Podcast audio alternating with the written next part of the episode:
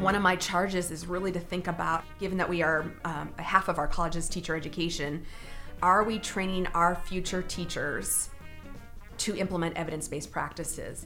Are we teaching them the curriculum that they're going to be uh, teaching in the schools, following the science of teaching and learning? Welcome to Primary Sources, a podcast produced by East Tennessee State University that highlights the important research happening at ETSU. Joining us today on Primary Sources is Dr. Pamela Mims. She is a professor of special education and associate dean for research and grants within the Clemmer College at East Tennessee State University. Her research interests, as well as her publication topics, are broad Dr. Mims has examined the use of instructional strategies for providing better access to grade aligned academic content for students with significant disabilities, as well as how technology can be used to promote increased access to students with disabilities. She was recently funded for a grant called Launching High School Bioengineers on Their Paths to College and Careers. This national endeavor is part of a BioMade project aimed at increasing awareness that bio-industrial manufacturing is a career path open to all. She taught in a middle school classroom for seven years, working with students with severe disabilities and autism. Dr. Mims earned her PhD in special education at the University of North Carolina at Charlotte. Dr. Mims, thank you for being here. Thanks for having me. You earned your PhD in special education Talk a little bit about the program you went through and how it put you on the path you are on now. I think it's a good story, but uh, so I went to UNC Charlotte for my PhD in special education. At the time, um, this was in 2006, I had taught for seven years for students uh, in a classroom in South Asheville for students with really, really significant um, disabilities, so medically fragile. And at that point, it was such an uncertainty in my classroom um, with the, I mean, honestly, I lost students and many of my students were in the pediatric ICU at some point during that last year of my teaching. And I knew I loved the field so much, but I, emotionally, because you're so intimately involved in like the self care and academic, all of this, and you have students for multiple years. So I was in a, a self contained class they become family, my students, and and it was just so hard. So at the time, um, there were legal mandates that changed the trajectory of outcomes for students with significant disabilities in regard to that they had to have access to age and grade appropriate content and be assessed in the end of grade assessment just like everybody else. And you couldn't just exempt students and we really didn't know how to do that. We didn't have any research to guide us. And of course, being a special educator, I was not a content expert. I knew how to adapt and modify.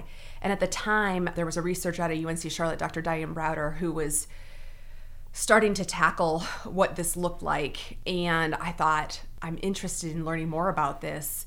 And just, you know, the philosophical kind of approach that it's dangerous to assume incompetence to um, for students with severe disabilities because if you assume incompetence, it could be very harmful. But assuming competence why not? Because it couldn't hurt, but it could hurt if you believed in the opposite. Like, oh, they're like a baby. You can't, they can't learn, or all of that kind of stuff. So she really um, was a strong believer in that philosophy of least dangerous assumption and trying to figure out how do we teach academics to this population and make it meaningful.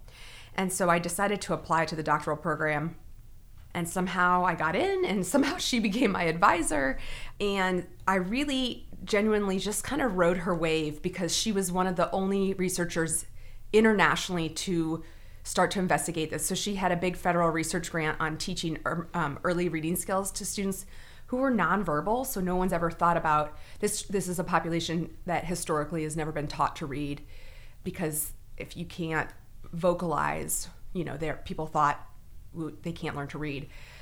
Again a dangerous assumption. And so i remember even being reluctant. So i would go in and do the pre-assessments and and working with students with really complex needs like spastic cerebral palsy and nonverbal and just you know use eye gaze or had a small head movement. And they would I would do an assessment on, you know, decoding or uh, like, let's say, segmenting words, and they'd have to indicate the sounds that they hear in the words. And of course, they couldn't do it at that point. But then watching the progression, so we used, um, started to develop, borrow from what we knew about teaching reading, the science of reading to students that were typically developing and started to adapt and modify it for what it would look like for someone that's nonverbal. And of course, what we taught the teachers to do, the teachers did it and did it really well, and the students responded. And so by the end of the year, we would see these students making amazing gains in these early literacy skills. And that's what really sold it to me. I'm like, oh my gosh, we've just doubted this population for so long. And we were seeing students move through this curriculum. again, it was more of a, a research team developed curriculum. And uh, it was a five year grant with a randomized control trial, and just the treatment group was outperforming the control group like crazy. And so that work we started to spin off and do additional studies on you know these kids that would were in elementary school would go to middle school and have really nothing there in middle school. They had this great early literacy curriculum in elementary school. So we i started to take the lead on developing what it would look like to teach grade aligned academic content to students with severe disabilities at the middle school age. And not having any clue what we were doing but meeting with content experts that knew gen ed ela instruction and finding out what it looks like in a typical classroom. What does the evidence show about teaching this kind of content? And then again, adapting and modifying.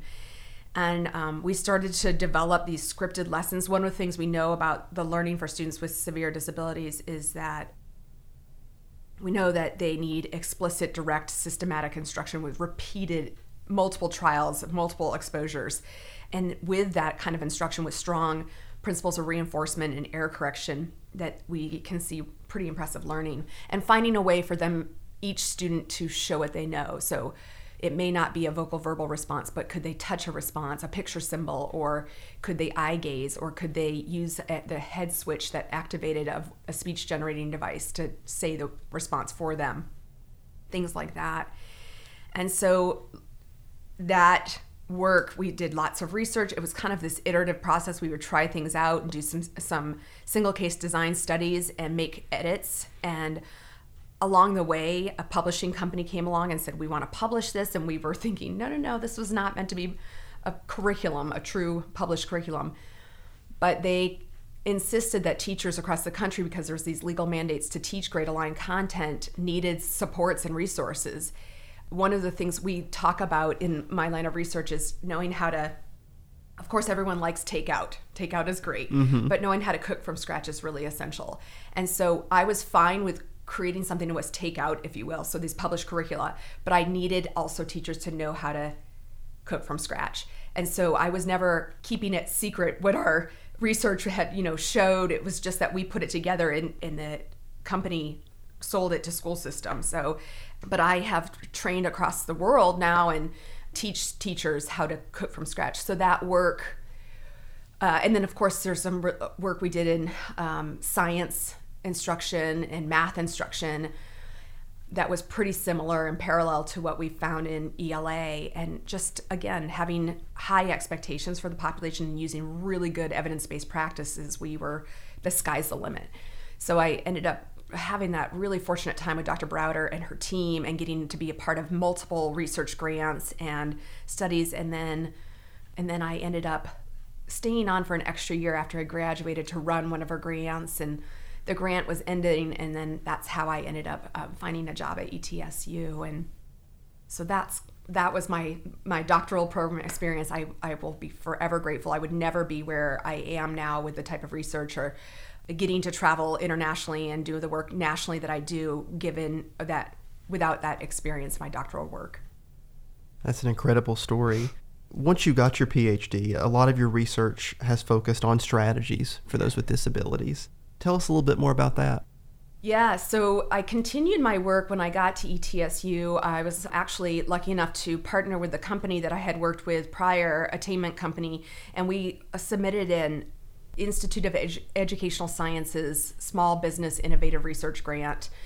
And we knew it was pretty unlikely to be funded. They're pretty competitive. And so those grants are are really um, there's a phase one which is like $150000 usually to develop some sort of prototype.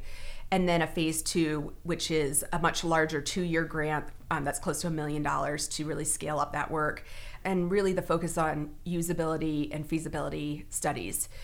So we applied for a phase one and were funded and, and created a prototype of an app. And really it was to supplement actually at the time when we built when i wrote the curriculum we started to learn even more and so we wanted to go deeper into the state standards and broader into the state standards in english language arts and so we knew that a supplemental app or software program could help with that. So to partner it with the the paper curriculum that we had originally come out with.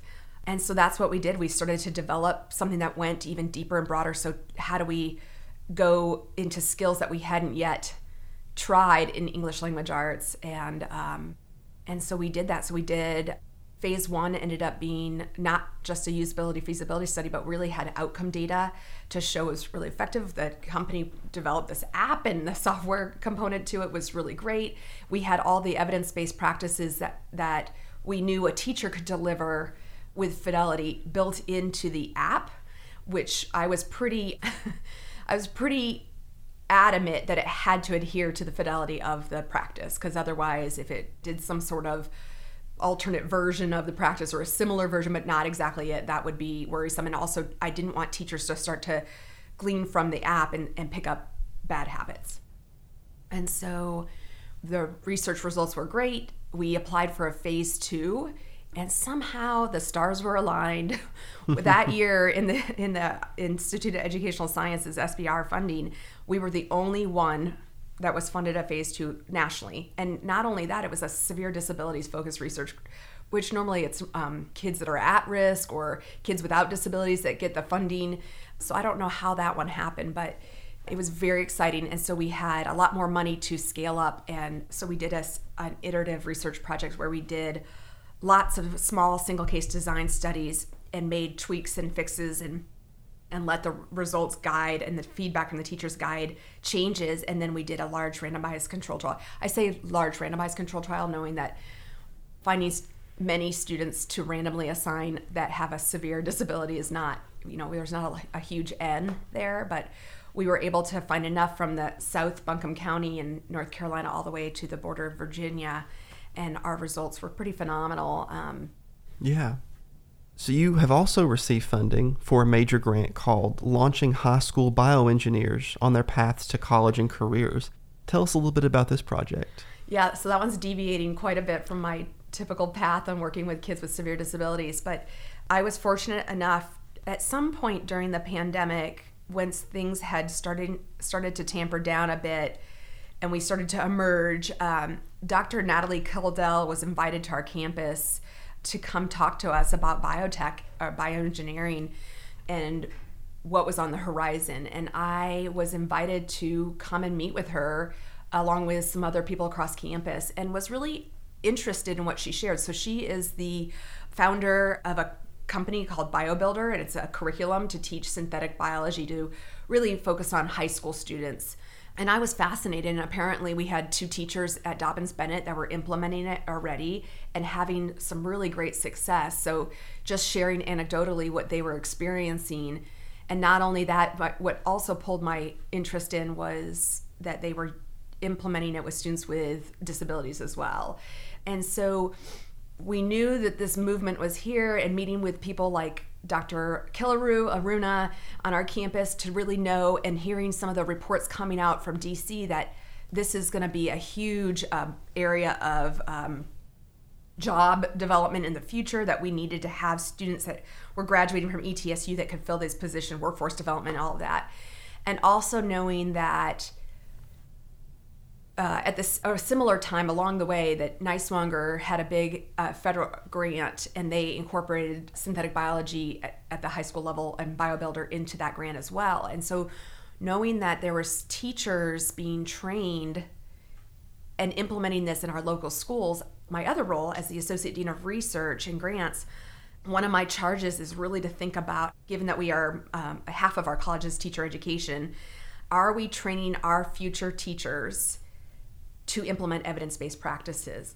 Are we teaching them the curriculum that they're going to be uh, teaching in the schools, following the science of teaching and learning? So I had asked Natalie, Dr. Kuldell, what was the research on the efficacy of the curriculum? And she said, We don't have any.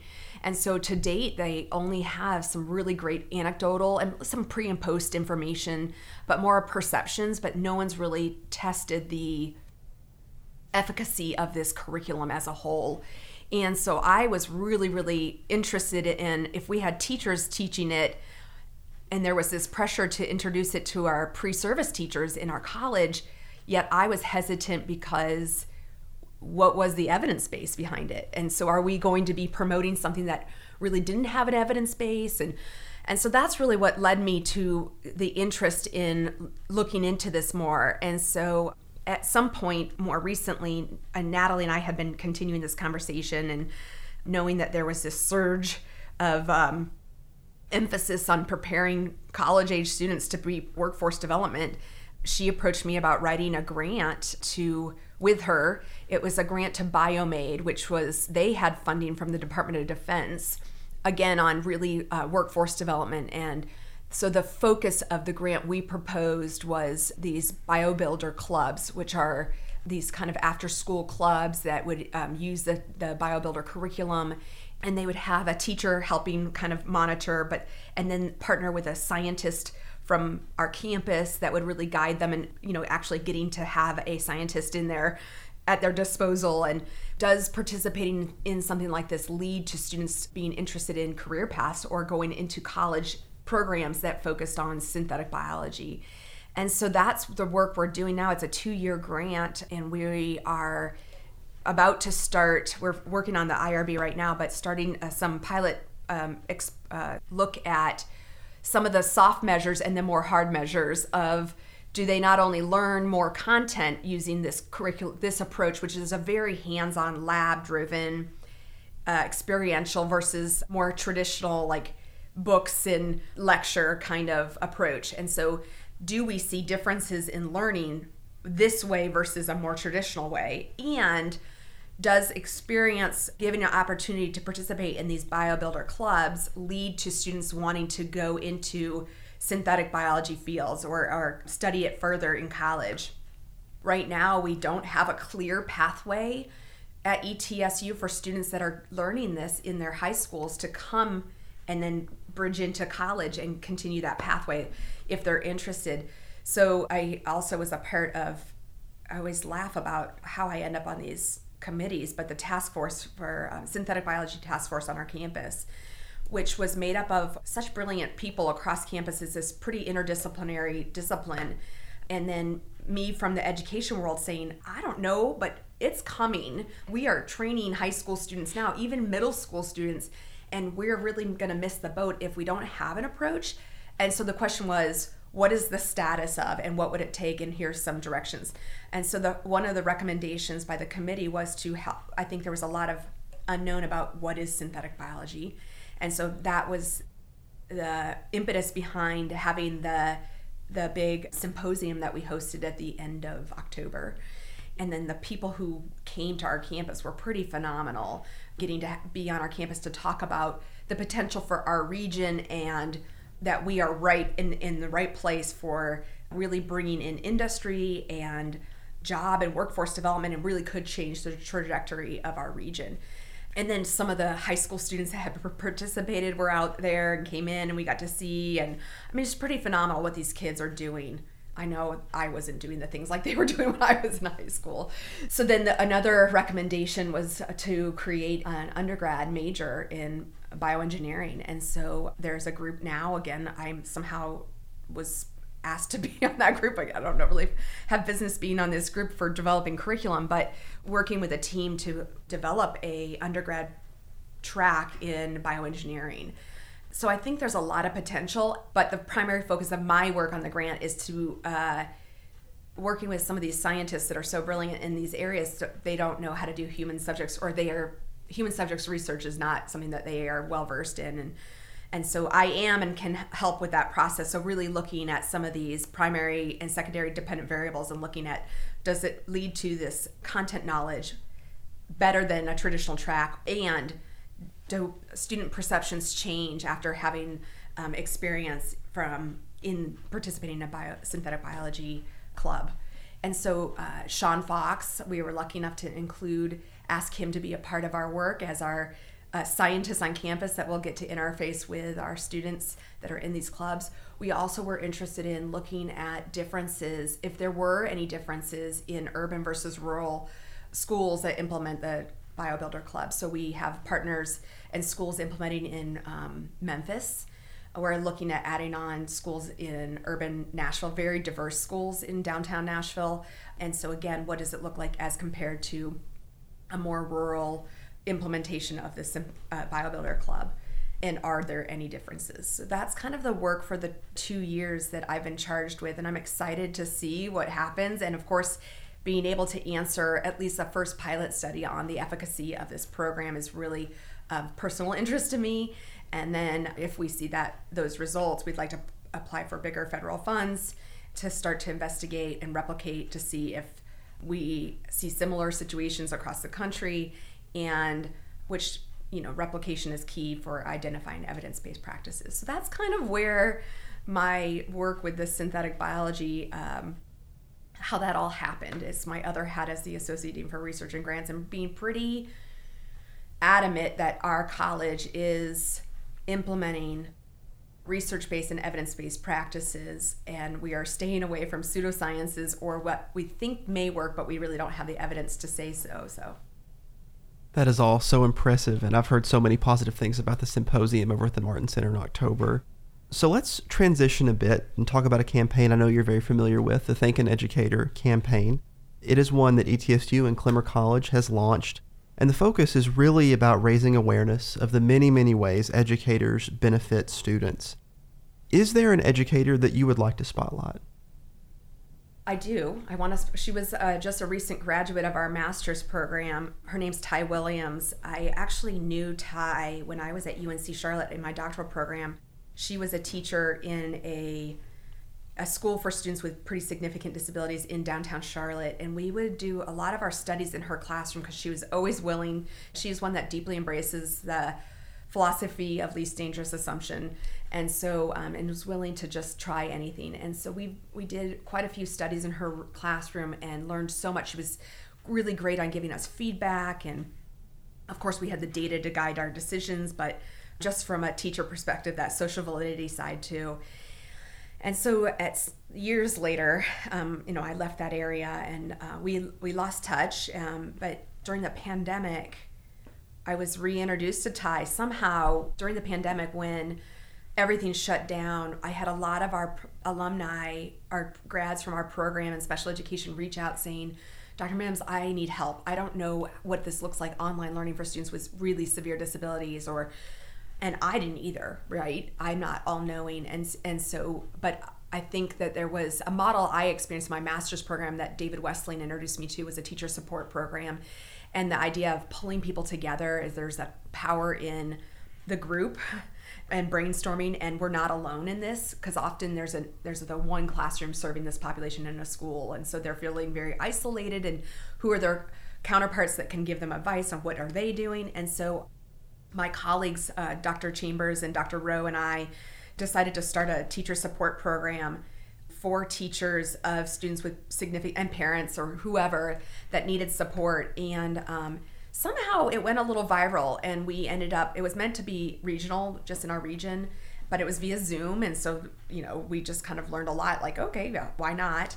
And we had over almost 100 teachers from across the country join and one wow. of them was ty who left charlotte and went to wyoming so Ty had had been she's so innovative in thinking through strategies. So she was such a great support in brainstorming ideas or things that she did with her team, her paraprofessionals, and supporting the students with significant disabilities at her school where she taught.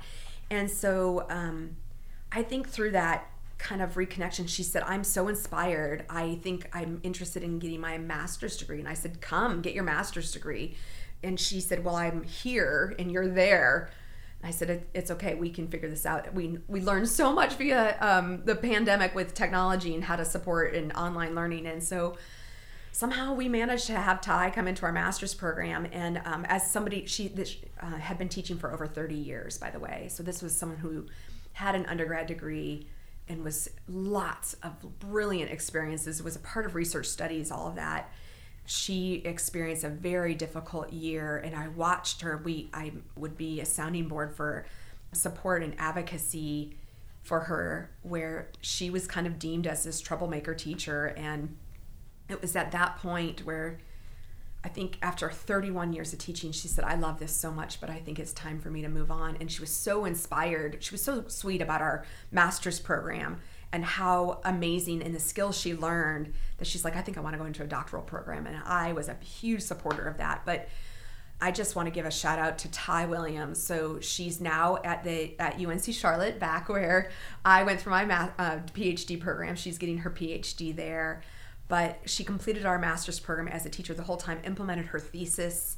During the pandemic it was we had great data. We're in the process of uh, finishing up for publication now and the study was really it was focused on writing instruction for students with severe disabilities and what does that look like? And and just so resilient during and is a true model of believing so much in this population of students that has been really under you know put a glass ceiling on their whole lives and and people just i mean honestly this was a group that was institutionalized back in the day. And so um, really kind of the sky's the limit with um, not putting a glass ceiling on this population truly believing them and then we'll fight like crazy for what they um, their legal rights and what they have rights to have.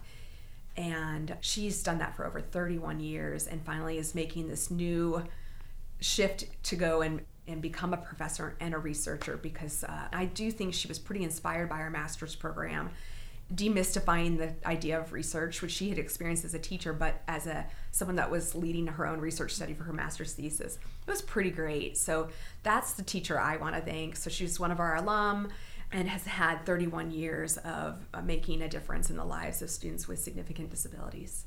Wow. And probably many more to come but in a different different role. Yeah. Yeah Absolutely. So, as we wrap up this episode, is there any research you're currently working on that you'd like to talk about? Yeah, so that study that we did with Ty, I've been working. Um, one of my colleagues, Rob Pennington at UNC Charlotte, he was not there when I was a doctoral student, but we connected. He was at University of Louisville, um, and he started. He was one that was doing a lot of work on what does it look like to teach writing instruction to students with severe disabilities, knowing that we're not talking about traditional writing pencil and paper the motor con- motor control issues definitely we looked at lots of assistive technology and and supporting through iPads and apps and eye gaze and things like that. And so um, some of the work that I did with Attainment Company, Rob was an expert consultant on that work. We've published together. We've done several studies now together. And um, when Ty was kind of thinking about what she wanted to do for her master's thesis, she had read some of that work and my own work on writing instruction. It was like, this is something I see as a real problem. We are so connected to devices now. So having an opportunity, I mean, written expression in a wide range, not just like paragraph writing for writing your opinion after experiencing something, but just everyday communication is such a written modality now so um, social media and all of that so really being inspired by that she wanted to work on that and i said she kept talking about rob pennington i said you know i know rob. He's one of my friends and colleagues. Let's ask him if he wants to be a part of uh, the committee the um, thesis committee. And he did and we were able to take one of the studies and extend it so uh, fill in the gaps of what hasn't been done yet. So and I'm pretty inspired to continue this work. So Ty's thesis was specifically looking at during embedded in a natural routine of a story-based lesson. So these are kindergarten, first, second, third graders go through a story-based or you know a shared story experience, and then could they write sentences something as simple as um, using sentence frames which is a strategy and constant time delay which is a evidence based response prompting strategy, systematic instruction. So, could we take these sentence frames and this app so that the students can they didn't have to physically write they could drag the words into a sentence and during the middle of a story-based lesson could they write sentences so i see a blank or and then the final sentence was i read about blank And so the study went was phenomenal. I mean, the, the data were so beautiful. and so we, we it was another study that showed that this is a great strategy for teaching written instruction to students with severe disabilities. And so I'm really interested in extending that. But not only that, but what does it look like in the gen ed classroom? Right? So I'm a big proponent of full inclusion. So it, given that we in special education are not content experts, the gen ed teachers are. And so I really want to start to partner with gen ed teachers. There's such rich data on the benefits of full inclusion of students with significant disabilities. And I think we need to move that direction more and really study what it looks like to use strategies that have a strong evidence base behind them, like embedded instruction and peer supports, and combine that with the strategies we know work, like sentence frames and technology and constant time delay, but what does that look like in a gen ed classroom along peers without disabilities?